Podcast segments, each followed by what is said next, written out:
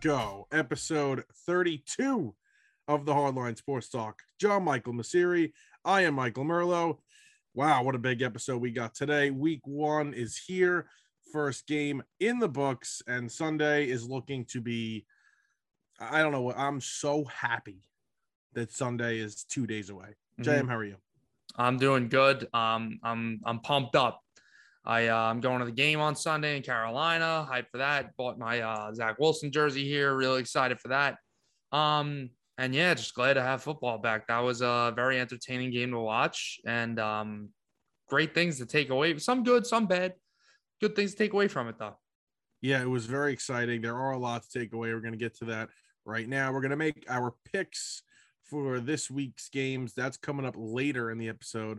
And of course, we have to talk about our two garbage baseball teams who will actually face off against each other this weekend and what is going to be a very emotional series. We're going to get to that in a little bit. Let's start with the game last night the Tampa Bay Buccaneers and the Dallas Cowboys.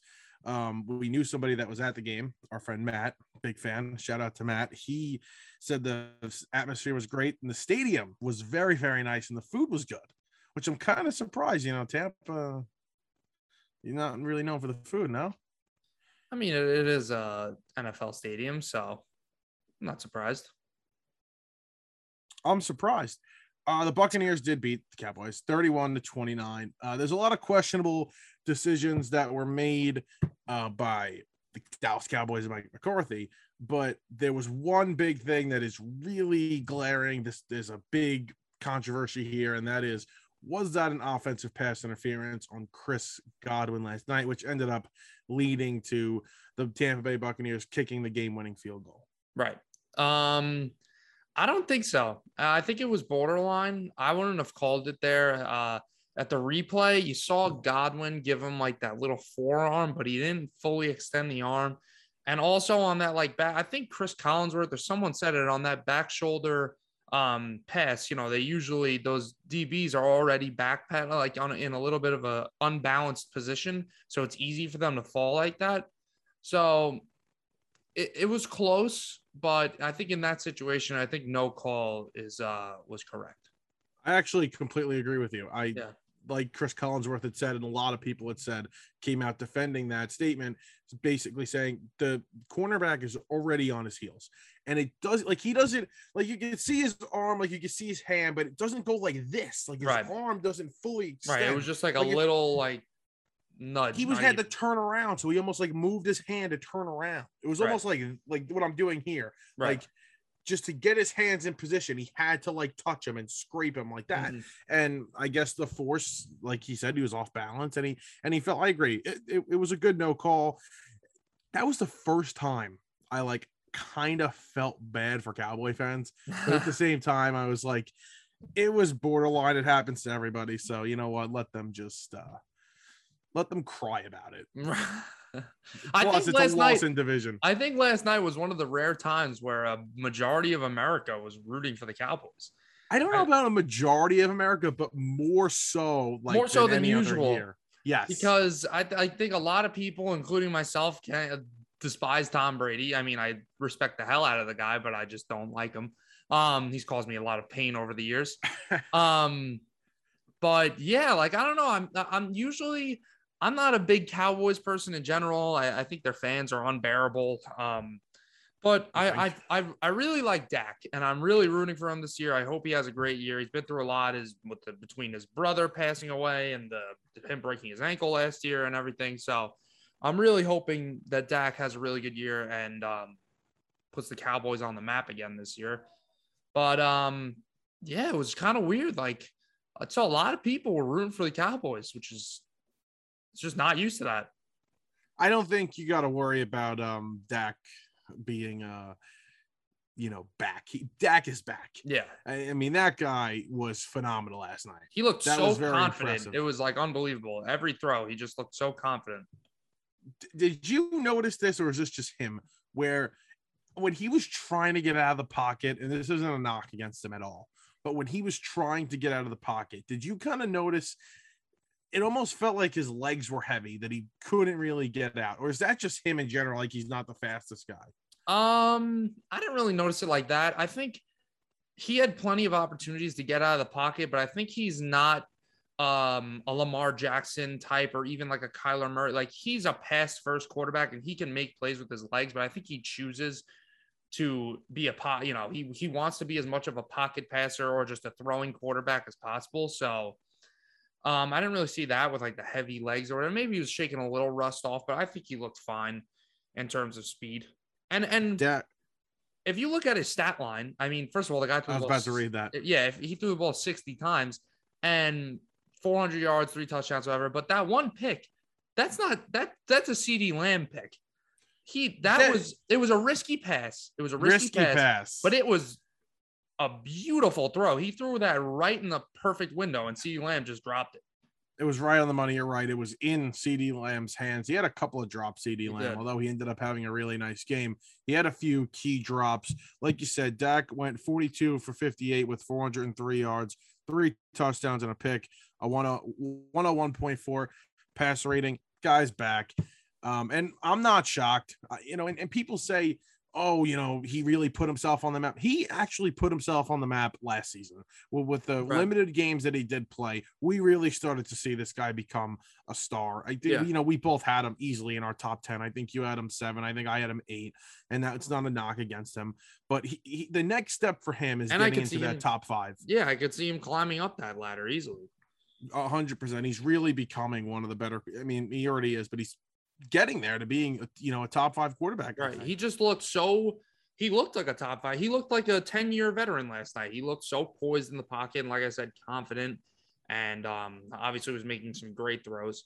But just to, I just want to touch back on the CeeDee Lamb thing. He had some drops, but I think we kind of saw in terms of the receivers like a little uh preview of how the whole entire season is going to go. I think you're going to see CeeDee Lamb um have some really explosive plays and, and big sh- you know big shot plays whatever you want to call them but i think at the end of the day amari cooper's the number one guy there and he's going to be getting most of the targets i think they'll both know. i think they'll both have great seasons like i think they could easily both go over a thousand 1100 yards whatever it is but um i think cooper's still the number one guy there hundred percent. He had a nice night for me. Sorry about that. Yeah, no. And you know, this is why the whole fantasy thing with being in like I'm in four leagues and it's good and it's bad because I like you said, I'm playing him, I'm playing you in fantasy this week. You have Amari Cooper, he goes off last night. But I have Amari Cooper in another league, and I'm like, oh, I'm going off in that. So it's like I'm happy and mad at the same time. So I hate being in four leagues. Thankfully, only two of them are, um, you know, for a prize, but yeah. And no punishment. So I'm I'm happy about that. And the other two are just, you know, for fun. Right. Um, I want to read you a couple of stacks about Dak. Dak Prescott has 5,555 yards over his last 17 games. Uh, that would break the record in a single season. Um, Peyton Manning has 5,477. And Cowboys offense under Kellen Moore with Dak Prescott, 22 games, 28 points per 28 and a half points per game, and 445.2 yards per game. Unbelievable. Yes, they are throwing the ball, and there were a couple of instances where they were down big and all they had to do was throw was throw the ball, but that is still very, very impressive. Right. Um, yeah, I think Dak, I believe he had the most 400 yard passing games last year, and he only played five games, which just is incredible. But I don't think they're going to be passing the ball 60 times every game. I think people are overreacting in terms of like Oh, Ezekiel your Elliott. And For the, your uh, sake, they better not. yeah, I think they're overreacting to Ezekiel Elliott in that running game. I, I mean, they were literally, I was expecting this. They were going up against the best run defense in the NFL um, by far. Like they're easily number one in every rushing category, the Buccaneers defense. So um, I think this is a pass first offense, anyways. Um, but I think no Zach Martin and going against the number one rush defense, of course, the run game was not going to be what it should be last night. Connor McGovern, who uh, stepped in for Zach Martin, played uh, pretty well. Yeah. So um, that that was a good sign. The Cowboys' offensive line they had a couple of bad holding calls, which almost um yeah. you know really screwed Well, them. but Vita Vea was like a man last night. He was blowing up uh, the pocket. Yeah, he was he was very good. Um, and like you said, we we didn't even talk about the third wide receiver, who I was impressed with almost every time he Mm-hmm. caught the ball. Michael Gallup. Yeah. he can play. He can, He can really play. play. He's got pretty good hands, and his feet are amazing. Yeah. The way he's able to get the, you know, he's at the Tony toe taps here, you know, nonstop. Right. He was he was impressive, and the tight ends even played well. Right. I mean, I, and Schultz. I think we might have seen the two best receiving corps in the league go up against each other last night. You want to talk about receiving Antonio Brown, who we were both high on in fantasy this year. Mhm. I had saw the report that said, you know, Bruce Arians had basically said he looks like the Antonio Brown from four to five years ago, and Right. people like us started jumping on him on fan in fantasy, and uh, he stepped up big time in one of my um leagues. But if if he's gonna look like that, if he's gonna be that guy again, or even close to the guy he was in Pittsburgh, that is dangerous because That's even scary, Godwin, aside from the fumble, looked really good. So yeah, that's just it's unfair. It is. It is. I then the Bucks. I mean, they looked great last night. The the the passing game looked really good. I still don't know how that run game is going to stack up. I mean, we saw Ronald Jones was very limited in terms of his carries. He fumbled. Um, Leonard Fournette got most of the snaps, and then Giovani Bernard came in a couple uh, third down scenarios and stuff like that. But from what I saw last night, it looks like Fournette's going to be, if you want to pick a number one back, which I don't really think there is one in this system, but um, technically it is Fournette. I think he'll get mm, uh, the most snaps out of all those guys. they were saying um Giovani Bernardo is almost like the uh, James White with the Patriots. So Yeah. we'll see. They had a couple. Of, uh, who dropped that pass, which ended up being an interception? Was that that was Fournette, correct? yes. So yeah, and then uh, Diggs was right there, or I think it was Diggs who was right there. He ended up picking off and giving the Cowboys great field position. They ended up scoring. That was in the second quarter. So um, you know, I still I still agree with you. I think Fournette will be the lead guy there, but they're going to use everybody. Yeah. It's going to be very situational. You know, fantasy wise, I wouldn't really bank on one of those guys being you know insane unless Definitely an not. injury happened. Right. Definitely not. So it was it was definitely a great start to the year. It was a perfect start to the year. It was. It was a good game. Um, I think the Cowboys proved that they're here to to to be a good competitive team this year. I mean, they just took the defending Super Bowl champions to a game last second game winning field goal on the road. So um, that defense though, like the Bucks didn't have control. it of- didn't look bad last night. It didn't look know. great. It didn't look great, but it didn't look bad, especially Tampa did whatever they wanted. Marcus. Lawrence looked good. The pass rush, Randy Gregory looked pretty good. Micah Parsons looked good. Like we said, Diggs did a great job against Mike Evans. I mean, he was basically irrelevant, Mike Evans. Um, so I don't think that defense is going to be anything special, but I also don't think it, it, it'll be as bad as it was last year. I think Dan Quinn's going to help out, and some uh, guys they brought in this offseason will help it out a bit. I don't think it's going to be as bad as last year. I mean, I, I mean, for them, I hope it's not. Yeah. It was one of the worst defenses ever. But I don't know. They they got that. I mean, they forced turnovers, which is nice. If they could continue to force turnovers, you know, they're going to put themselves in good spots. They're going to put the Right. offense in good spots, and they won't have to like you know the other team could score a little bit. Mm. But as long as you're scoring and creating those turnovers, okay. But I, I felt like Tampa was carving them up last night. Brady was doing whatever he wanted. There was the time of possession was very very lopsided.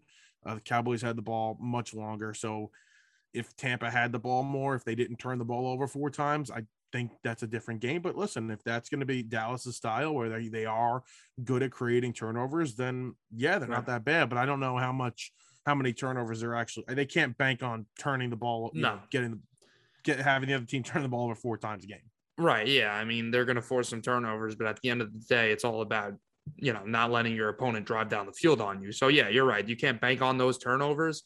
Um, but like I said, I think we saw some some good things. I think Micah Parsons is going to be really good for them. Um, Van Der Esch is healthy, and hopefully he has a good season for them.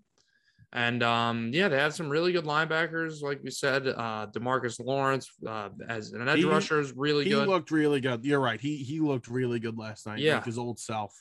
And I'm I'm looking forward on the offensive end to see when Zach Martin comes back and they go up against, you know, not the best run defense in the league and see how the offense changes.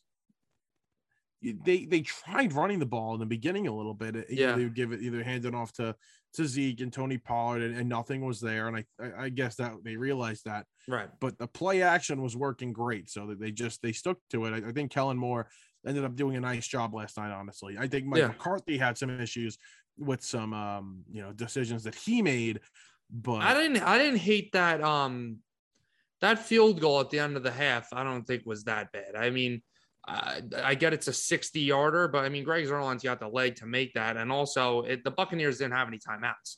So it's not like you know you're gonna miss it and they're gonna get it. They got three timeouts left and they could easily go get it. They didn't. They didn't even score, did they?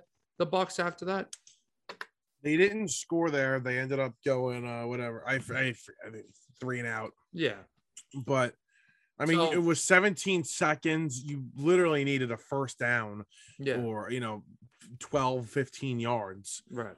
and you were right there. I, I don't know. I didn't like that considering it's a you were little down. it's a little aggressive you know at that point you might just be like let's uh just you know punt it away and if go Zuerlein was having a better game up to that point, and he ended up finish finishing nicely, but he, he may have costed them. You don't you don't know for sure if he would have cost them that game. But right well that um, field goal that 30 something yard field goal or whatever he missed the uh in the first half ended up costing them obviously. They lost by two points so. Yeah, but you don't know how that game would have went. oh yeah of course.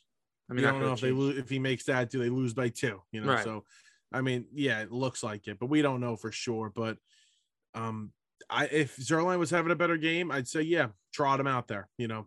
Well, he you're right he has the track record he could hit a 60 yarder but um i don't know i don't at that point i didn't like the decision i would have punted it away Yeah, I didn't hate it, like I said, but uh, I get both sides of it. I i know a probably, lot would- of I mean, I probably would have punted, but I don't think it's like something where you could be like, oh, what the hell is Mike McCarthy doing? I mean, I saw some people, including like my brother, who's a Packers fan and hates Mike McCarthy, saying like, oh, this was such a like, oh, this is such a Mike McCarthy moment. Like, okay, they don't have any timeouts. They're not gonna relax. If that was with a minute left in the second half, then yeah, that's an idiotic decision. But 15 seconds and no timeouts for the Buccaneers. And look what happened. They didn't score anyway. So yeah they gave themselves a shot to get three more points and right. they didn't get it that and he got he got close. it Wasn't was pretty close, close but it was it was decently close. yeah so um it was a great game i, I was It very was. happy with the first game and um you know there's a lot to get to now because everybody else plays on sunday except for the raiders and ravens but everybody else is playing we're gonna get to the ravens in a little bit they had um, a lot of injuries we also have a voicemail about the ravens so excited for that as well but um let's start here quick the colts are going to be with their starting quarterback carson wentz he is going to start uh, it's looked like he's going to start for a while now. Um, the injury that he had, it was some weird foot injury. They, they gave a five to 12 week timetable on it. And the same thing went for Quentin Nelson, the guard. Quentin Nelson's fully healed from the foot injury as well. The only thing he's dealing with is now back spasms, but he's probably going to play Sunday. Wentz is going to play Sunday. So the Colts will um, be with their starting quarterback. All right, yeah, they're full go. Um, they are playing the Seahawks, right?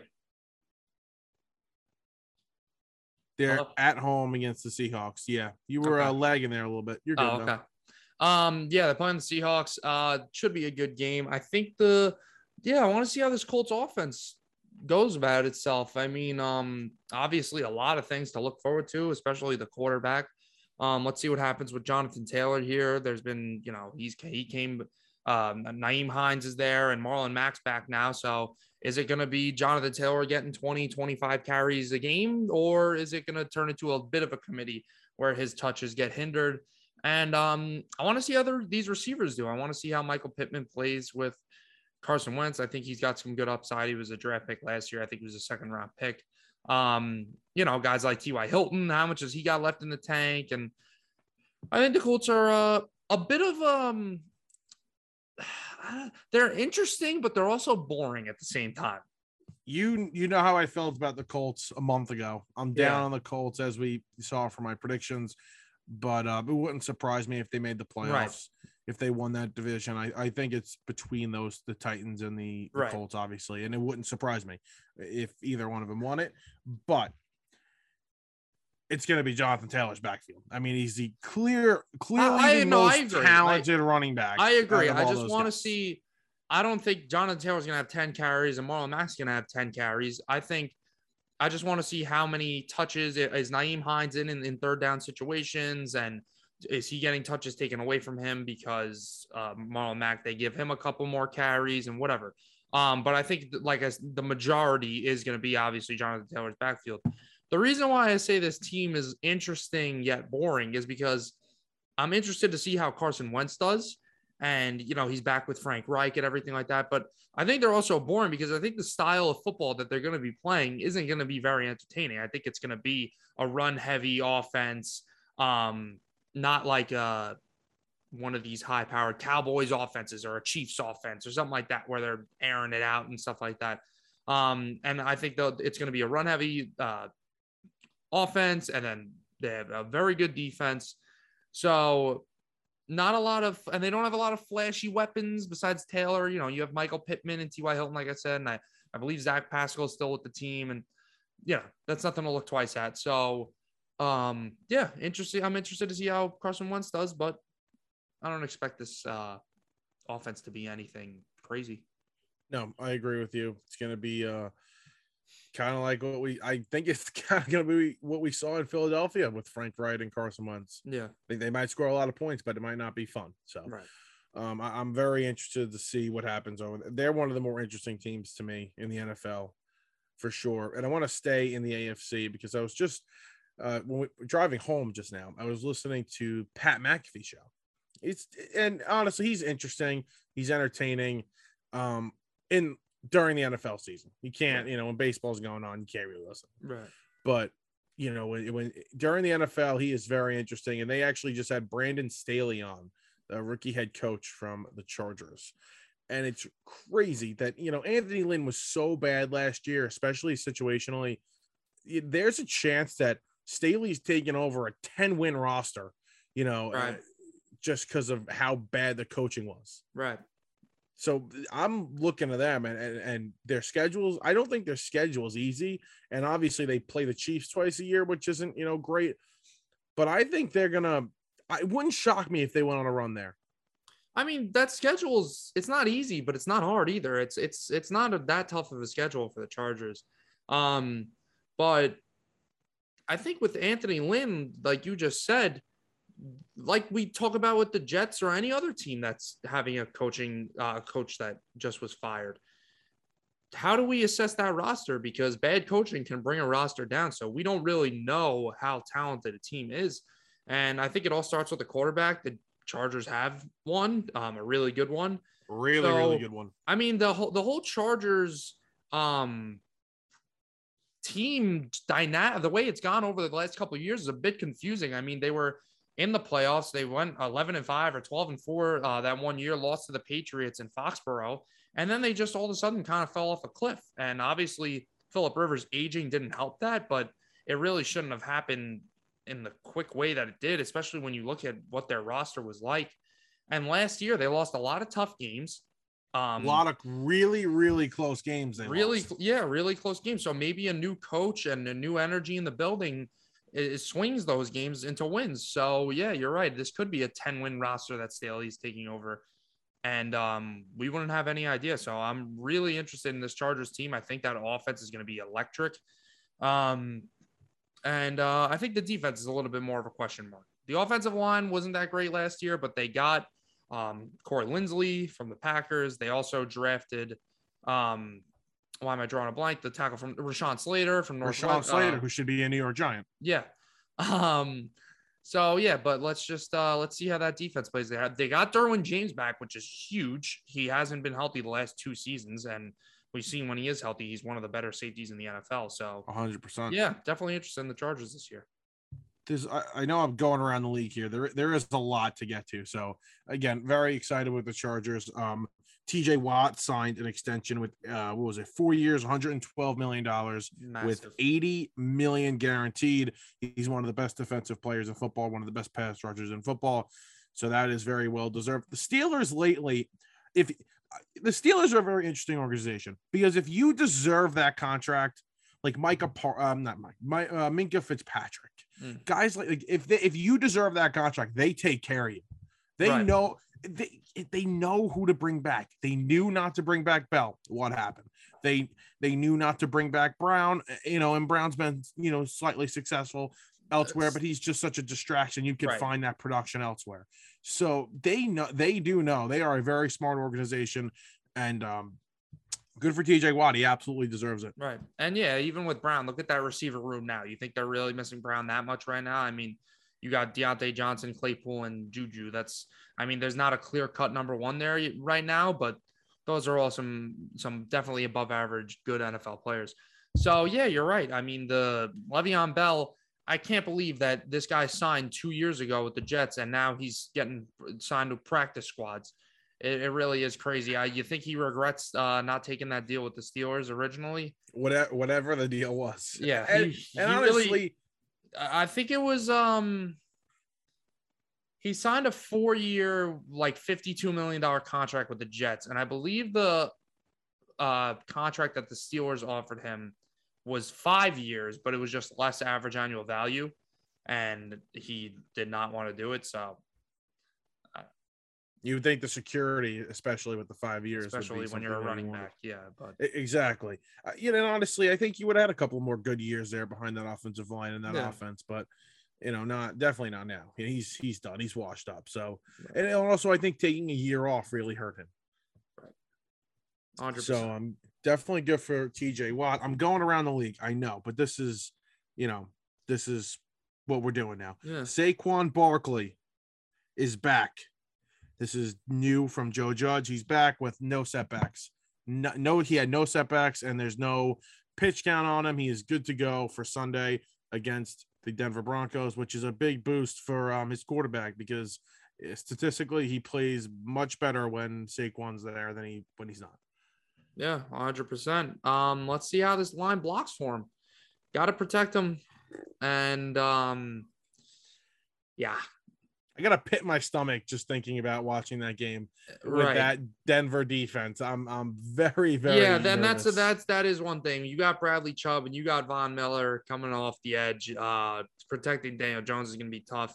And yeah, they, you're right. They um in the run game, the Broncos have some really good linebackers. I wonder how the Giants are going to handle getting to the second level and and blocking like that and trying to get Saquon, you know, some big chunk plays. It's going to be tough. But uh, I think this is a big test for them, and let's see how they handle it. it's a big test right out of the gate. You know, you got Denver, and then four day four days later, you go to Washington and play Thursday night.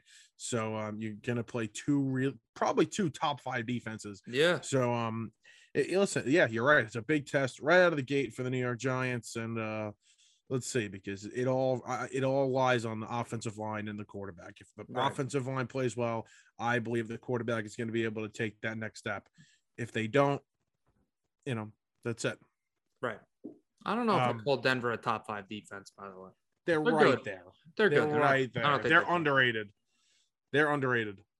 Yeah. We, we want to go through the top five defenses right now. Oh, I mean, sure. It was off the top of my head. I think the Rams are better. I think the Niners are better. I think the uh the Washington football team Washington is football better. team's the Bucks better. are better. Bucks are better. Uh, I think the Browns are better. There's there's five. Steelers. Yeah, I would take the Rams out of there. I don't think the Ra- the Rams are better. I think the the Dolphins have a damn good defense, and I think the um if you know they're they have a lot of question marks because of the opt outs last year, but if everybody's playing the way they did in 2019, I think the Patriots are better. All right, fine, top seven, but I, I I'll stick with. That's why I'm not gonna rip you apart for it. But They're they're very underrated. They have a yeah, good I mean, secondary. they have Justin Simmons, who is probably the one of the most underrated. I think he's getting his recognition now, but still not there. He's one of the most Got underrated paid. safeties in the league. Um, and then yeah, they have uh, what the hell's that guy's first name? The Jewel guy, forty-five linebacker, whatever his name is. He's pretty I good. forgot.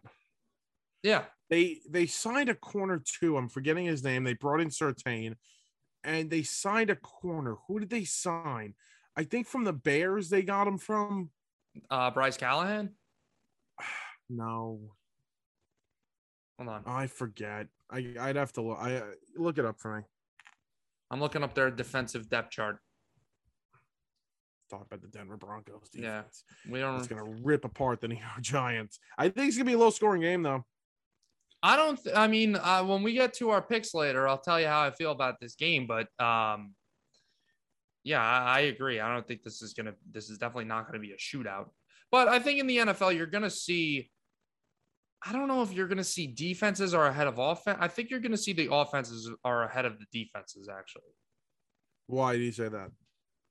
I think that's just how it naturally happens. I mean, we saw it last year. Um, I think it just takes longer for defenses to kind of catch up. All right, here we go. Am I freezing up? You were actually a little bit, but you're Because- fine. I, I can't go online because this computer's so friggin' slow, man. This is my stupid rental that uh, my school gave me because my computer's currently in the shop. Um, all right, I X'd out of it. It was uh, Josey Jewell, and they also have that guy Alexander Johnson, who's a really good linebacker too. So they got some good linebackers there in uh, uh, Denver. But I did not find out about that corner for you because, like I said, my computer sucks. Okay, so I'll I'll, I'll look it up because you know you're just a genius. Yeah, okay. Uh, Gi- the Giants will take care of the the linebackers. I'm not worried. All right, let's move on. We're taking too much time on the Denver Broncos here. Yeah. Find out that corner and let's go. Um, what el- there was one more thing. Oh, so we got some news with Cam Newton here too. I, really want to get to this because uh this is funny.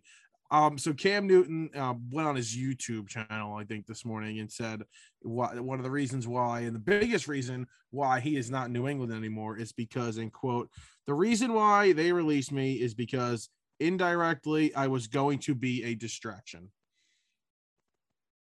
So you mean because of the COVID or because of his personality? I think I'm a lot of both. You know, they listen, they uh they were going to Jones. They knew they wanted to go to Jones, so I think partly the COVID, but partly um you know, they didn't want him sitting right behind uh uh right behind Jones. Oh, okay. Yeah, that's probably what it tells me. Just with if Mac Jones and uh, when are they going to hand over the reins and blah blah blah. They don't need that. They don't you don't need that distraction. Right. 100%. I don't think Cam Newton gets signed until somebody goes down. uh, agreed. Actually, I I- I don't know. Kyle Fuller. I'm such an idiot. Yeah, he's good. Kyle Fuller. Yeah. Um Brother is I better. though. agree. What? Isn't his brother better? The one in uh, Washington, Kendall Fuller. Uh, I think so. I think you're right. Yeah. Um. So what, are we talking about yeah, when somebody goes down? It depends on that team. It depends on that team, though. Him not being vaccinated is a problem. It- is a problem because a- a team is not going to take that risk and bring him in and then him possibly get COVID and then that's it. The whole Right. quarterback room goes down and you know possibly a lot of players on that team go down. It's not worth it. And the Colts have the same issue with Carson Wentz, and the Vikings have the same issue with Kirk Cousins. It's, it's just a problem. These guys should just get the shot so that their teams put you can put your team in such a better position. So, do the Vikings have like a thing, or the Colts, whoever, where Kirk Cousins and uh, Davis Mills go in like separate rooms or something? So, just in case there is an instance where a COVID outbreak happens, they won't have their entire quarterback room wiped out. I mean, um, that would make the most sense, but again, I don't know. They have to be on the field together, so Yeah. I honestly, if they're on the field together and they're practicing together, I, I doubt it. If they're gonna get it, you're gonna, you know, that guy. that is a really tough scenario because like you said it's not even it's not like oh well it's not that risky it's just kirk cousins can't get covid that's not true if someone else gets covid then you know they'd be like oh kirk was in contact and, blah, and then all of a sudden it just turns into an absolute shit show basically Exactly. If one of the wide receivers tests positive and he was right next to, they have the tra- the contract tracing devices. So Yeah. if that if they find out that um Cousins was near that guy, Cousins is out until he tests negative. So and there's no timetable for that. You, could be out for you know two weeks. You could be out two days. They they don't know. i mean you remember Mhm. last year there were instances i think lamar went through it no right lamar Yeah. was out for a couple of weeks because of covid uh, tracing Do you know? Do you want to hear something crazy? sure Do you know why? You remember when that happened to the Broncos and their quarterback room went down? Hmm. Do you know why they didn't postpone the game or anything? no it came out. There's an article in the LA Times. I didn't get to it about all the secret things that happened with COVID and the plans that they had. If this went down with the NFL, they said because the Broncos quarterback, the quarterbacks, they took their tracers and like threw them out or whatever, like put them in like a, a different room, and then went on and did whatever you know they wanted to do, and then they ended up finding those tracers because they had a camera in the room. So they did it on purpose. Then you know the COVID thing happened, and then they were like, "You broke the rules. You know, good luck against the Saints." And they ended up getting killed. But Wow. yeah, that was the reason why. I have to read the article. I bookmarked it on Twitter. That is I'll- crazy. I'll yeah, that's when you. they started Kendall Hinton or whatever that guy's name was, wide receiver. Yep, yeah, that was uh that was something. I'm happy at least this year it'll be a little more normal, hopefully. You know, Fingers crossed. I mean, I hope so. I mean, we got fans back, which is great. Um, I remember I was so watching good. I was watching clips the other day, just you know, like a highlight thing, just trying to get excited for the season or whatever. And so weird with football. Football was the I don't know. Baseball and football was the worst toss-up. because you could see it. Yeah, no, but even they with did a- football, they did a pretty good job. But even with football, like they showed some clips of like towards the end, like when they were getting the end zone or something, and then it was just like empty, and I was like, oof, it was brutal. It really was brutal. Um, Baseball I was bad though. When you they're hitting home runs and landing in empty seats, it's like Jesus. No, it was uh, so depressing. I'm looking for a notification I got because um here we go. This has to be the yeah. The cow I- I should have brought this up when we were talking about the Cowboys and Bucs. But the Cowboys and Bucs viewership ratings for Thursday night's NFL opener were NBC's highest in five years, up 16% from 2020. Now, I think uh, obviously that has to do with Tom Brady and America's team in that game. But I think I think also the fan part. I I think a lot of people were turned off with no fans last year. You know, it felt different. It might have felt, you know, almost fake. So I, I think that you're gonna see viewership all around be up big time this year. Oh yeah, I'm all for it. Except the Super the Super Bowl last year. I think they were gonna get the biggest number they possibly could with the two teams Yeah, playing, Yeah, the players and everybody being just starving to get back at a football game, and then yeah, and Tampa was Tampa was um basically filled. So yeah, but uh yeah so that's uh that's a good uh number right there that's definitely a good number for the nfl um college football more people watch georgia clemson than five out of the six nba final games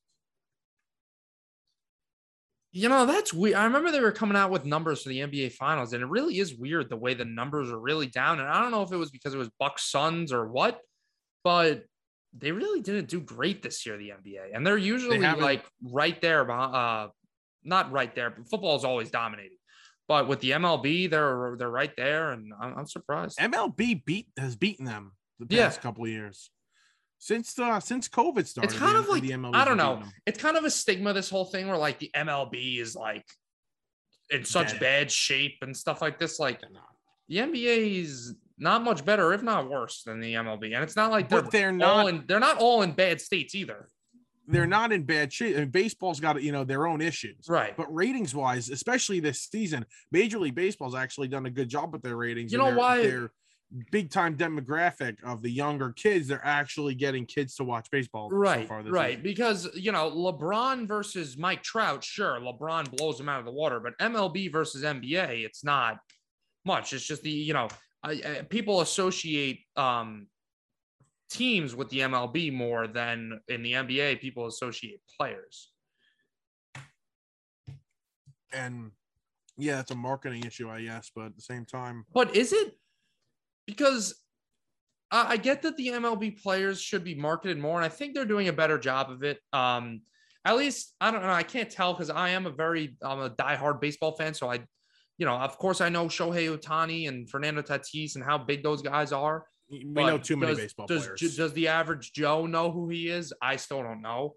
Um, but at the same time, you at, you go up to somebody on the street, you say, "Who's LeBron James?" They'll be, "Oh, I know who LeBron James is." But you go, "Oh, who's the team who uh, the NBA team located in Minnesota?" They're gonna have no idea. I feel like Yeah. people can name more N- MLB teams than people can name NBA teams. There's more casual NBA Yeah, fans, which is which is like more of a number. But Yeah. there's more diehard Major League Baseball fans. I, I understand what you're saying. Mhm. Yeah, you, I think you're right about that. But yeah, NFL is going to dominate. NFL dominates every aspect of TV, prime time, Yeah. whatever it is. They dominate that. And uh, of course, they're going to naturally because there's only 16 games in a season. You know, if there were 162 NFL games, I'm sure it wouldn't be as much of a gap in terms of viewership per game. Yeah, you'd also have people dead. Um, Yeah, yeah, your Jets open up in uh, Carolina. You are going to be there. Should be a. It's gonna be an interesting game. it is. I don't know what to make of Sam Darnold. You know, in in uh in Carolina, I was talking with your brother before. I think that him being uh, you know with better coaches like Matt Rhule and Joe Brady, the offensive coordinator, that's going to be a really good situation for him. But the offensive line might be a little sketchy there, and, and he does have better weapons. But still, you know, he's still got to go out there and execute. So we'll see what happens. I'm still big question mark with him.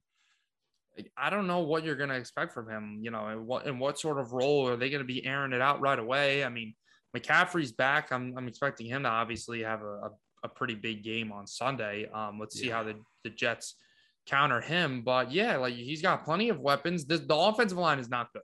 That's the only thing. It's not a good offensive line in Carolina. Um, but he definitely has better weapons than he had when he was with the Jets.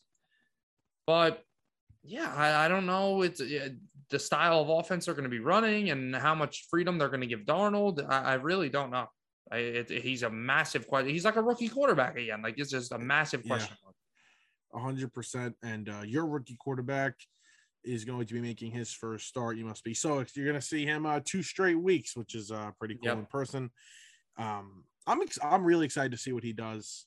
Um, I don't know what style. I don't know how this offense is going to be, but it's quarterback friendly. They uh, that's the Right. Matt LaFleur, you know, Kyle Shanahan type system. So um, I think Wilson will thrive in this. Kyle Shanahan wanted Wilson badly because he thought he could run that offense perfectly. So um, I, I think it's going to work. But week one, you just you're looking for any the opposite of what you had in the last regime. Right. Um, yeah, I think that you're going to see the Jets are going to try and establish a run game early in this game. Um, that's kind of the style they want to run, like they do in San Francisco. It's the same thing. They they want to run, and then the run game gets going. That opens up the play action and everything like that. So, um, in terms of what running backs are going to use, we don't know. Tevin Coleman's apparently the RB one on the depth chart.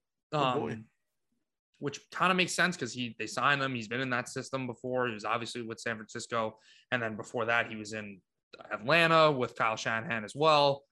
Um, but It all ties back to each other. yeah, it is. It really, we really are like the New York 49ers. Um, it would be nice if we had the same roster as them, but um, yeah. So I don't know. I'm, ex- I'm expecting uh, a, a good game, and I want, and I'm very excited. Obviously, Zach Wilson's the the biggest excitement here. Yeah, a hundred percent.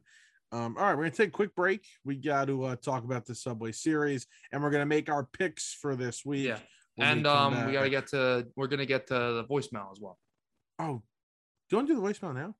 Yeah, we can do the voicemail now. Because we actually forgot to talk about the Ravens. Right, After I said, "Don't worry, I'll work the Ra- the Ravens in." right. Okay, so let's do the Ravens very quickly. Um, I don't know how you can. How, do you explain what is going on there? It almost feels like the 49ers last year. Oh, a little bit of breaking news, just real quick. Actually, not really. The the Lakers just traded Marcus Gasol and a second round pick to the uh, Grizzlies for some draft pick that I've never heard of. But um, Anyway, anyways. sure, ESPN will have this as breaking news. Oh yeah, this is gonna be like the biggest story ever. But um, yeah, they could talk about this for weeks. what did just one more one more time? What'd you say about the Ravens? Something about the 49ers or something? I, is that what I heard you say? this in, these these injuries to the I didn't get a haircut. These Ravens, these injuries, it kind of seems like the 49ers last year where everybody went down, everybody was tearing their ACL. Right. And you know, Gus Edwards, J.K. Dobbins, Marcus. The fact that Gus Edwards and Marcus Peters back to back plays tear their ACL, Right. that is unbelievable. So Um, that that sucks. Yeah, I mean, I, you know how high I am on the Ravens. I mean, I picked them to win it all in our uh, last episode, right. but I mean, at this point, like, do I take that back? I mean, this is bad. They they, I think running back is a replaceable position, but not when you lose three of them. I mean, damn. Um, I'm not gonna lie to you. They they'll be able to run the ball. They'll be. They'll oh, be they will. Be. I think they'll for sure still be a top five rushing offense. I mean, I, I think Murray's going to be the guy. Yeah, whole- with- all those three. with the threat of Lamar um, and that offensive line, I think they'll be just fine. But Marcus Peters is a big blow. I mean, they have That's really the good, one I'm worried about. They have a really good secondary. Marlon Humphrey's the number one guy there, but still, Marcus Peters is a great player for that defense. So, yeah, I mean, it's how many injuries can this team take right now? I don't know. The last few days, honestly, I've been thinking about taking my Ravens pick back and going to the Browns. And now this like solidifies it, but I'm not going to do it. I'm going to stick with the Ravens winning the division. But um, I don't know. The Browns are uh, sneaking up on me here. I think they're I think they're a sneaky Super Bowl team if Baker can Oh. put it all together. Yeah, I think it all depends on Baker. I think if Baker has a great year, then for sure. Want to play the voicemail? Yeah. Uh, just give me one second. What's going on, Jam and Merlo? It's uh, John here. I uh, just want to see your guys' opinions on the uh, Ravens' run situation now that Gus Edwards and J.K. Dobbins are both out. They signed Le'Veon Bell, Devonta Freeman. Uh, what do you think is going to happen with this team this year? Yeah, thanks for the uh, voicemail, John. I think again, like I said, I think the offensive line is good enough. I think Lamar is enough of a threat where whoever's running the ball, they're going to be fine. You know how I feel about running backs, JM. I think they're very replaceable, and um, you know Dobbins and Gus are good, but you're not talking about guys that are studs, you know, like superstars. You're Right. talking about you know good running backs. Right. I think Murray and you know Ty'Son Williams and Bell, and actually I don't think Bell, uh, you know uh, Devonta Freeman, they will get the job done, hundred percent. I think they'll be fine offensively. Right. Yeah. I think it's obviously it's uh it's brutal, especially with J.K. Dobbins. I mean, that's a guy they they spent a decently high draft pick on last year. Um, but yeah, I, I think they'll be fine. Like we said, the offensive line, Lamar, um, they'll they'll be okay with that. Um, but yeah, I think I think Marcus Peters is really the problem here. Um, they really can't they can't take another blow to that defense. I mean, that's tough, especially when you're a run heavy offense like that and you like to drain the clock out and stuff like that. Those teams are going to try and answer back with scoring quickly and airing the ball out. Um, and not having your number two corner is, is tough. Um, but yeah, I think the running game will be fine. Uh, John Harbaugh is a good coach too, uh, good play caller. Um, so yeah, I, I think it'll be okay. Sucks to see guys go down off you know on the uh, offensive side of the ball, but I'm really not worried about that. Like I Hey. think Murray's gonna do the job. If it was 2015, this is like the best running back room we've ever seen. Yeah, right. Yeah. Yeah. Wow. I Wow, mean, Devonta Freeman's running free for the Falcons. Le'Veon's like the best running back in the league. Even Latavius Murray, I don't know where he if he was with the Was he Raiders or Baltimore? the no, he was with the Raiders. He was never with before- Baltimore. No, before that he was um he wasn't a cowboy. I'm thinking of DeMarco Murray now. Oh, look at you using the brain. Yeah. Uh, okay, take it easy. Wow, where was Latavius Murray before this? I should know this. I thought he was with Baltimore. Oh, the um he was with the Raiders, then he went so he was with the Raiders in 2015, yes, but then he went to uh Minnesota. That's what I'm thinking. I'm thinking purple. Yeah. The two purple. He had a thousand color. yards in 2015. He's a really good player. Yeah, he's he pretty good. was- I think he led the league last year in uh, yards per attempt. Oh, he was great with those couple games that Kamara was out. He was Yeah. really good, like two years ago or whatever that was.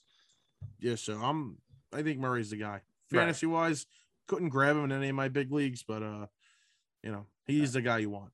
All right, let's take a quick break. We got some baseball to do, and our picks coming up after this. The S&D Podcast Channel, the perfect channel for any style of podcast. We have all different pop culture style podcasts for all of your listening needs.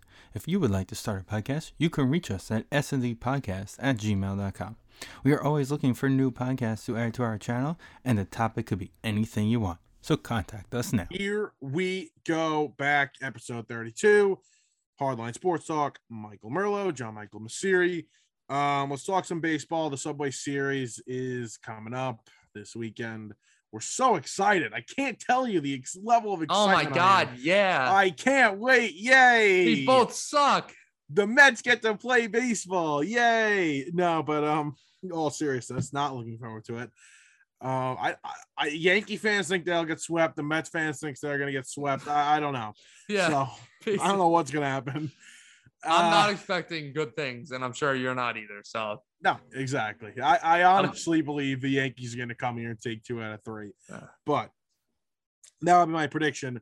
Um, let's start with the Yankees, who just got swept at home, four game series by the Toronto Blue Jays. Not good. Uh, the Blue Jays now are a half game back. This was a massive series for them.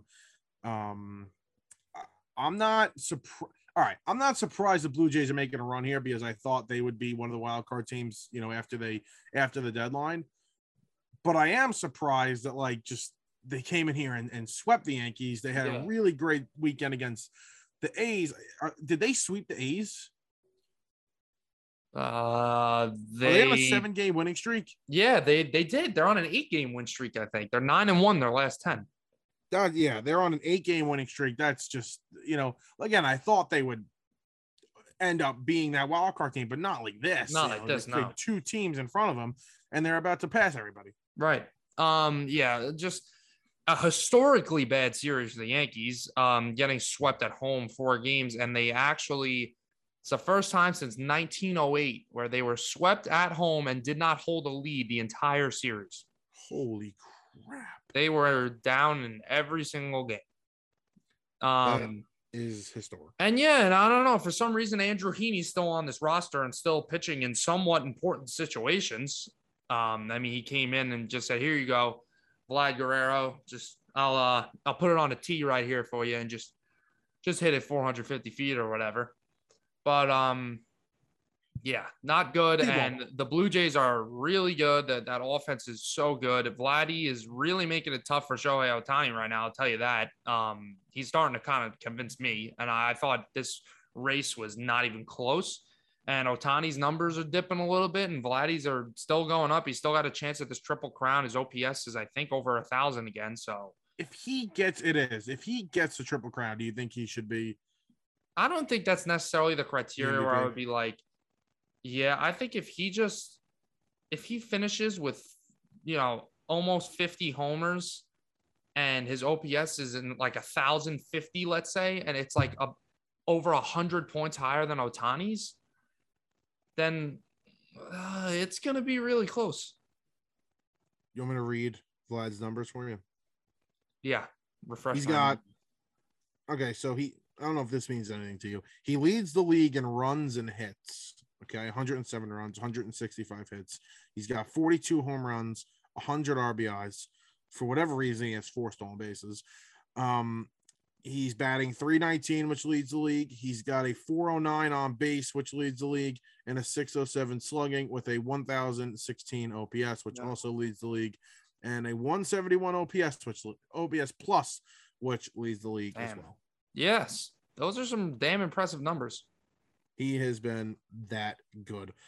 Uh, Robbie Ray also um, is making a case for the Cy Young. Gerrit Cole goes down, which was not good at all. But um, I was listening to an interview yesterday with the manager, Aaron Boone. He says um, he should only be down a couple days. He was supposed to pitch Sunday. He's not going to do that. Thank you, by the way. Um, he's going to pitch uh, Tuesday instead against the Orioles right. as of right now, but they're still monitoring Yeah, it. and- Definitely, definitely held my breath uh, when he got taken out of the game. Um, and then if you go on to the others, I don't, I really don't. I mean, it's our duty to talk about this team, but you know, it is, it is what it is right now. That they're, it's the whole season they've just been up and down the New York Yankees. It's um, crazy. They've had runs where like they started off the year bad, where they go like 35 and 12, and then they went on another bad stretch. And then they had the 12 game winning, 13 game winning streak, whatever it was.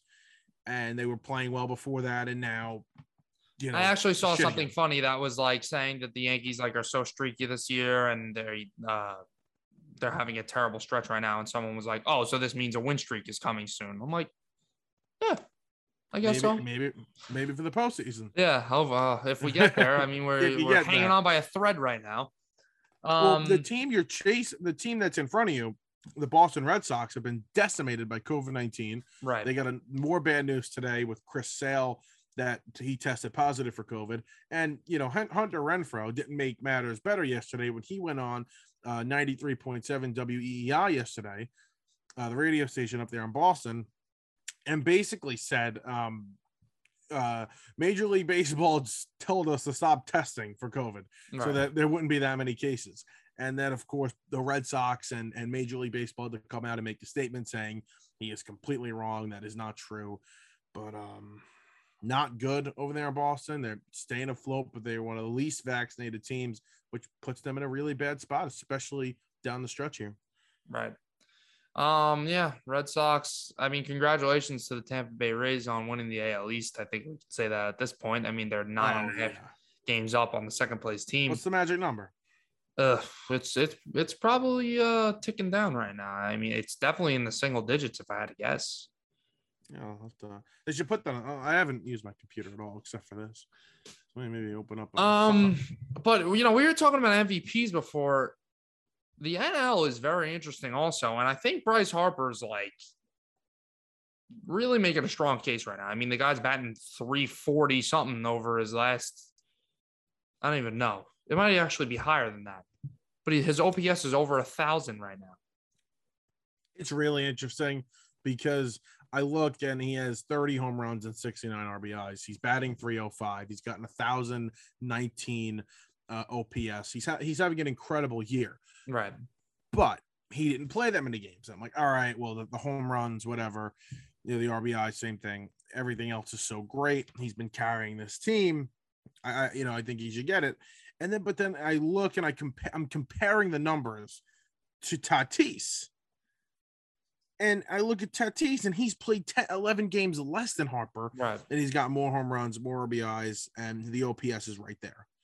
So it's like, I really don't know where to go. Yeah, but here. then at the same time, like Harper's leading in OPS and he's got a higher OPS plus, but Tatis does have the war and everything like that. Um, so I mean, I think Max Muncy makes a strong case. Even uh, I think he's kind of an underrated candidate. Um, he's an underrated candidate. I don't know if I, I don't know if I could put him in. The I don't. I don't. Yeah, I don't think he's gonna get it. Um, what about uh, Freddie Freeman? Freddie Freddie Freeman's um, he, he slowed down a little bit. He's got some respectable was, numbers, but he was catching up though. Yeah, he was it looked like for a little while he could um get right back into that race and possibly go back to back. No, well, he's not I, even close to be honest with you. If I can make a little power ranking, I would say it's Tatis one right now, just in hitters. I don't even want to get pitchers involved because it gets like messy. Um, Tatis is one. I I want to give Harper two, but Soto's having a really good season. I might put Soto two. Not Soto. Um, so yeah, Soto two, Harper two, either or, and then obviously they're two and three, Soto and Harper. Soto has 25 home runs, um, 82 RBIs. He leads the league in walks, no problem. He's only played in 129 games. Um, what else we got here? 305 uh, batting average. And I, I know you don't care about batting average. Leads the league in on base. What's new? 452. He's got a 973 OPS with a 168 OPS. He's got good war numbers too yeah, he's he's just unbelievable. Yeah. Uh, your brother just distracted me because I clicked on something. Yeah, I know. I saw a stupid text. And I lost the screen. I was on 5.6 war. Yeah, you could definitely put Soto in the conversation. So well, that's going to come down to the wire there. Uh, right. The Yankees here, though, quickly, they just like there's nothing they have to do other than win because you know it's not like they're chasing anybody as of right now. So you just you, you you go into it. You got to take every series from here on out, and you know just hope the Blue Jays don't lose another game. Well, this is the thing I just don't get. Why does it have to be so streaky? And I'm not even like obviously I'm talking about their wins and losses and everything like that, but it goes hand in hand with like the offense and how the team's playing. This offense can't hit they can't hit water if they fell out of a boat right now. Meanwhile, over this that 13 game streak, they were like hitting the cover off the ball. I, I don't get it. Aaron Judge is in a, had a terrible week. Um, his OPS was 930 at the beginning of the week. Now it's down to like 895 over a oh, seven oh game stretch, which is like incredible. Um, so yeah, I, I, just don't get the inconsistency and everything like that. And um, with everybody though, it's 9-10. Calm down. I I I wonder what ha- if if this a week from now we could be talking about again. Oh, the Yankees are three games up in the wild card, and what a great week! And is this team going to the World Series? And blah blah blah. But I'm just gonna react how the team's playing right now. If they miss the playoffs, are we going? Are we back on the is Aaron Boone getting fired thing? Well, I don't think his job is safe still. His job's not safe because guess what? Has a contract extension been handed out? Nope. No, he's a free agent after this year, technically. So, you know, he's not under contract. Right. So, yeah, I think even if Jamie, if you think they make the playoffs, I think there's a chance that he's still gone. I mean, we saw Joe Girardi yeah. be one game away from the World Series and he was let go and not brought back. So I, I don't know that, you know, Cashman might feel a completely different way. You know, we're talking about Heaney, you know, the fact that Heaney is still on this roster. I heard Evan Roberts say it yesterday. You know, why can't Cashman Cashman just take the L? You made a bad trade. You know, he, he wasn't a good guy to bring in and right. get rid of him because you know that's a roster spot, and whoever it is is probably better than him. You know, from AAA, that Boone Boone is forced to go to him because his pen is you know so thin, mm-hmm. so he has to go to him at, some points. And you know, a two run game last night. I don't know if you know that was the best idea, but um, he has no choice when his bullpen's that thin. Mm-hmm. So yeah. Cashman's got to take the L. He's got to get rid of him. And you got Luis Gil, who was 18 scoreless innings or 14 score, whatever it was. Um, guy hasn't allowed a run yet in the MLB, and he's pitching in the minor league still. So I don't get it. I really don't get it. All right. Um, quickly before we go to the match, Trevor Bauer's um leave, his administrative leave, has been extended through the end of the regular season. This is a statement from Bauer's uh, co-agents. Today, Mr. Bauer agreed to extend his administrative leave through the playoffs in a, in a measure of good faith and in effort to minimize any distraction to the Dodgers organization and his teammates. He continues to cooperate with the MLB investigation and refute the baseless allegation against him. Again, by definition, administrative leave is neither disciplinary action nor does it in any way reflect findings of leaves league's investigation. Right. He's a piece of shit. Uh, anyway, that's all I want to say there. He's done, so that's good. Uh, the Mets, very quickly, you know, listen, they um they haven't been playing well. They you know started off this stretch against bad teams six and one. They ended up going nine and five. That that's not good enough. So I had said they had to go like 13. I mean, not 13, but you know, win 10, 11, 12 games against right. these teams, and they didn't do it. So right. the Mets playoff chances are very slim right now, although they're only, you know, four, four and a half, five games out. Doesn't matter. It's it's done at this point. And there, you know, changes need to be made all throughout, you know, from the top down. They need they need a big time boss here. They need a Theo Epstein, they need a Billy Beane. they need somebody like that. So it might be hard to do, but Steve Cohen's got to open up his wallets and do whatever is necessary. Right. And um I think you need a new manager. Um, oh, 100%. Yeah, some, questionable, I mean, some questionable decisions by the manager this weekend. Um, the decisions I mean, this made, week, not this weekend, this week. Unbelievable. Um, and you know, I watched that Evan Roberts thing, and he really did a good. Like, I was impressed. That that took some balls to to say that stuff to Rojas. Um, and you could tell Rojas was getting ticked off. Um, he went but, right at Rojas. But he's right. He's right. He's like, why do you like? He's right. Why? Why trust Edwin Diaz that much? And why say, oh, uh, let's put in Pat Mazeika to pinch hit instead of putting JD Davis, who's been a good hitter for you this year. Pat Mazeika's shouldn't even be on the major league roster. Not good. Not a good uh, week. Not a good season overall from Luis Rojas. Um, so yeah, the, the Mets and the Yankees, it's going to be a very emotional three game set with the uh, 20th anniversary of 9 11. So um, I, I look forward to seeing that. I think the ceremonies that the Mets have planned are going to be really nice. So that's the only thing I'm looking forward to this right. weekend.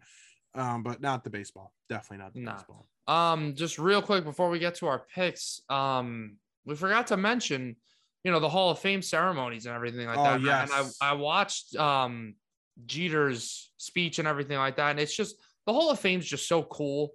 It's just like I don't know. It has that like Field of Dreams feel. Like baseball is just different in that way. Where I I, I feel like when Jeter was making that speech, I could just like feel like the all the legends and everything like that, and um, the like, I guess nostalgia and everything. It was it was really cool. He did a good job with his speech. Um, shouted out Brian Cashman, which I was impressed at, considering they had some beef. I heard they hate each other. Um, yeah. Well, quick story on that. Um, back when Jeter was getting on later in his career, they were trying to negotiate an extension. And um, Cashman wasn't offering him what Jeter, you know, he didn't like what Cashman was offering him. So it got to the point where they were arguing, and Jeter was like, he was like, um, name name a shortstop who you'd rather have playing for your team right now than me. And Brian Cashman goes, I can name five. And he literally rattled off five names right there. And he told Jeter, he said, try and go get this contract elsewhere. Yeah. And we know we know the history. He stayed right, right there. Right. But um, yeah, obviously great career for Derek Jeter. Um, probably the most famous Yankee of all time. Uh, maybe the one of the most famous baseball players of all time. 100%. I, um, I went on the radio. It's actually funny. I went on the radio and I saw somebody at the pizzeria I work at, and he was like, I heard you on the radio and you were talking about Derek Jeter being overrated. And listen, Derek Jeter's Hall of Famer. He's not one of the top, you know, 25, 30, 35, even, you know, I think even 50 players ever to play. Right but there's no denying his career, his playoff accolades, and the person 100%. that he was. He was right. unbelievable. Right. Yeah. And that whole overrated thing, I mean, obviously, like, I don't think he's overrated in terms of what he meant to that team and what he meant to the sport Agreed. and how, how clutch he was and everything like that. But yeah, like when you look at the statistics, you're right. Like, um, you're not going to be like, oh, this guy's like, like you said, one of the 25 best players to play the game. No, you're not going to say that. But still, great guy, great player. Obviously, has a great spot in my heart, even though I was too young to see the early 90s, I mean, the late 90s and 2000 championship, but I did see the 2009 one. And um, yeah, just great, great, great baseball player. Yes, congratulations to him and his family. Let's get to our picks uh, for the NFL. Um, I have to say this um, gambling is only legal in any state, in certain states. Um, if you have a gambling problem, please call 1 800 Gambler. Um, we are in a state where we can't gamble, so we are giving the picks with the spread, but of course, we are not gambling here. just for um, fun. Yeah, just for fun. Here. And we're going to uh, keep a little standing throughout the season, see uh, which one of us gets more right, kind of for bragging rights. So that'll be fun. Well, we're going to think of a punishment real soon. Don't worry. Oh, okay. Um, I can think of one right the... now. Why don't we just like you got to wear a jet hat or something? I, got, I gotta, I gotta go. Yeah, all right, fine. We'll call it with like something good. Yeah. yeah. All right, let's get to the picks here quickly. Michael Gallup's going to be out three to five weeks. He's got a calf strain, and Odell is questionable this week. Uh, this week, they still don't know if he's going to be back. All right, let's start off in Buffalo. Steelers at Bills. I'm going to take the Bills minus six and a half. Agreed. I'm also taking the Bills minus six and a half. All right, let's move on to Carolina, where the New York Jets will face the Panthers. I am going to take the Panthers minus three and a half. Um, I'm going to this game, like I said 20 times already, and I I got it. I'm going Jets plus three and a half. I mean, how could I go into that game predicting a, a, a Panthers cover? Yeah, this was a five and a half point spread yesterday. So right. uh, people are really on the Jets here. Uh, the Jaguars at the Texans. I'm going to take the Texans plus three here. I'm also taking the Texans plus three here. I think, um, you know, if this game was a little later on the season, maybe different, but 100%. Um, Trevor Lawrence is making his first start and everything like that. And I think the Texans, you know, are just a more veteran led team. So I'm going to go with the Texans. Number one overall picks haven't covered in their first game in a while. So I'm going to stick with that trend. Cardinals at Titans. I am going to take the Titans minus three. I agree. I'm also taking the Titans minus three. They can score and they can run. Philadelphia Eagles dumpster fire at the Atlanta Falcons. a lot of people are on the Eagles, you know, for the season, for this game. I am not. The Falcons' offense is too good. Three points is too little. I'm going to take the minus three. Agreed. Um, honestly, I think the line's a bit disrespectful. At, uh, yeah. Considering they're the home team, a minus three, I would expect that line to be around minus five or something like that. Usually you get three points for being home team. Yeah. So, so they're calling this an even matchup. So no, I don't get that. I'm going uh Falcons this, minus three. It was like three and a half, four, four and a half last time I checked. So this is the lowest I've seen it. But yeah. Uh, Chargers at football team. Uh, football team. No, I'm taking the Chargers plus one and a half. I think the Chargers are going to win this game. I take the Washington football team minus one and a half. Okay, there we go. Uh, the Lions are traveling to Detroit. I am going to take. Uh, you mean 40 you mean the you mean the Niners? There we go. The There Lions. we go. The Lions playing Then- Detroit. the Niners, the San Francisco 49ers, are going to Detroit. I'm going to take the Niners a minus eight and a half. I agree. I think they're going to run the crap out of the ball. The Niners. I could see this being a close game just because of that, but uh, the Lions are going to be pretty bad this year. I am also taking the Niners minus eight and a half. Lions are terrible. The Seattle Seahawks are traveling to Indianapolis. The Seahawks are very good coming to the East Coast. One of the best teams that have to fly to the East Coast and play. I'm taking the Seahawks minus three. Look at you with all these advanced stats. Um, Yeah. I am taking the Colts plus three at home. There you go. Carson Wentz is playing, like we said before. Uh, Minnesota Vikings will travel to Cincinnati. Uh, I'm going to take the Vikings minus three here. Agreed. Vikings minus three. I'm actually going to confirm that and saying that's my lock of the week. Uh, the Dolphins are going to New England. I'm going to take the New England Patriots minus three. I am taking the Miami Dolphins plus three. You think they win the game? Yes. Okay. The Browns travel to Kansas City to play the Chiefs. This line, it's five and a half. If it was six and a half or even seven and a half, I would take the Browns. I'm not. I'm gonna this line five and a half is you know a little difference. I'm gonna take the Chiefs minus five and a half. I am going with the Cleveland Browns plus five and a half.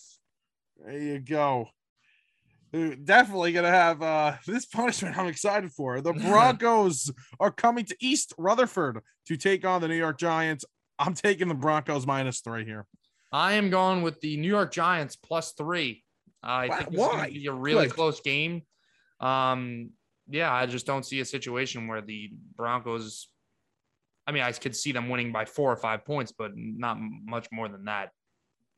There you go. You like my Giants. Um, actually, I lie. This is my lock of the week. The Packers at the Saints.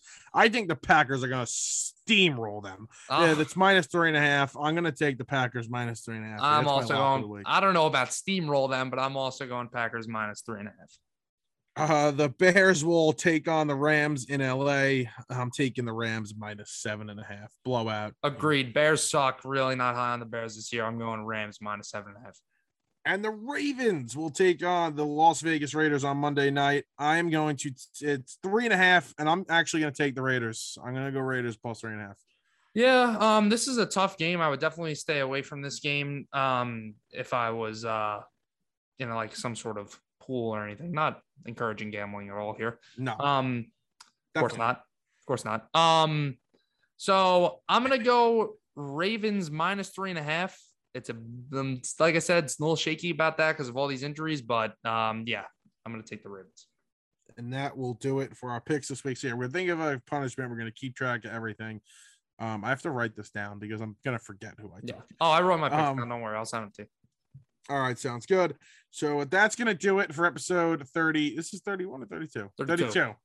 32. I'm forgetting things already. There. Enjoy the weekend. This is going to be a really good weekend. Football is back. There's some pretty good college games as well. So definitely enjoy the weekend, and we will talk to you next week. Can't wait.